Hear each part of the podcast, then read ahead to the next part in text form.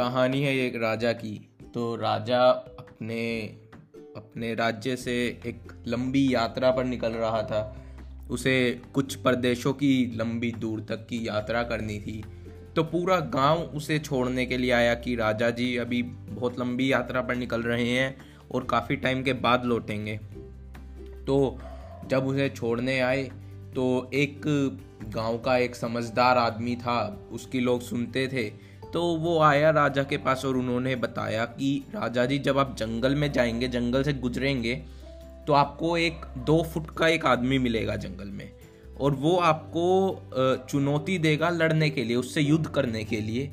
और आप उसको आसानी से हरा देंगे, और आप उसको हरा के छोड़ना मत। अब उसको मार देना उसी वक्त, नहीं तो वो आपको बाद में परेशान करेगा।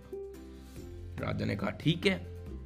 अब राजा अपनी यात्रा पर निकल जाता है और जब वो रास्ते में जाता है, जंगल से गुजर रहा होता है तो जैसा उस आदमी ने बताया था, वैसे ही उसे एक आदमी दिखता है रास्ते में, जंगल में। दो फुट का वो आदमी था। अब वो उस आदमी को देखता है और वो आदमी उसको चुनौती देता है लड़ने के लिए। जैसा उसने बताया था सेम वैसा ही होता है। अब राजा उससे लड़ता है। राजा उसे बड़ी ही आसानी से हरा देता है। पर राजा सोचता है इसको मारने में कैसी महानता? इस छोटे से आदमी को मारने में क्या महानता?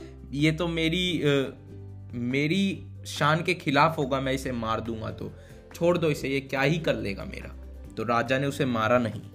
अब राजा चलता है दो तीन घंटे हो जाते हैं चलते हुए और दो तीन घंटे के बाद वो आदमी दोबारा आ जाता है राजा के सामने जंगल में। पर इस बार वो दो फुट का नहीं था वो इस बार चार फुट का था। अब राजा को दोबारा ललकारता है युद्ध के लिए और फिर से राजा उसे बड़ी आसानी से हरा देता है और इस बार फिर से राजा सोचता है, अभी भी छोटा ही है ये, क्या है इसे मारूं मैं? तो राजा उसे मारता नहीं है और छोड़ देता है। अब राजा उसे छोड़कर चल देता है आगे। दो तीन घंटे और हो जाते हैं जंगल में चलते चलते अब अगेन वो वहाँ सामने दोबारा दिखता है। की बार वो और लंबा हो चुका था छह सात फीट का हो चुका था। अब फिर राजा उसे बड़ी आसानी से हरा देता है। बट पहले से ज़्यादा मेहनत लगती है इस बार राजा की। बट इस बार भी राजा उसे छोड़ देता है और ऐसा करते करते राजा उसे कई बार छोड़ देता है। अब अब वो जो आदमी था, वो इतना बड़ा हो चुका था, इतना बड़ा होके आया था राजा के पास कि राजा को भी अब थोड़ा डर लगने लगा था। इस बार राजा को उससे लड़ाई होती है। राजा को बहुत चोटें आती हैं बहुत ज़्यादा चोट लगती है राजा को। राजा को बहुत मुश्किल होती है इस बार उससे लड़ने में। राजा को बहुत प्रयास करना पड़ता है बट एट द एंड राजा पूरी अपनी जान लगा देता है और उसे हरा देता है। और इस बार इस बार राजा उसे नहीं छोड़ता है। इस बार राजा उसको मार देता है एंड अपना खुशी खुशी अपनी यात्रा को आगे पूरा करता है। सो so, इस कहानी से हमें क्या सीखने को मिला?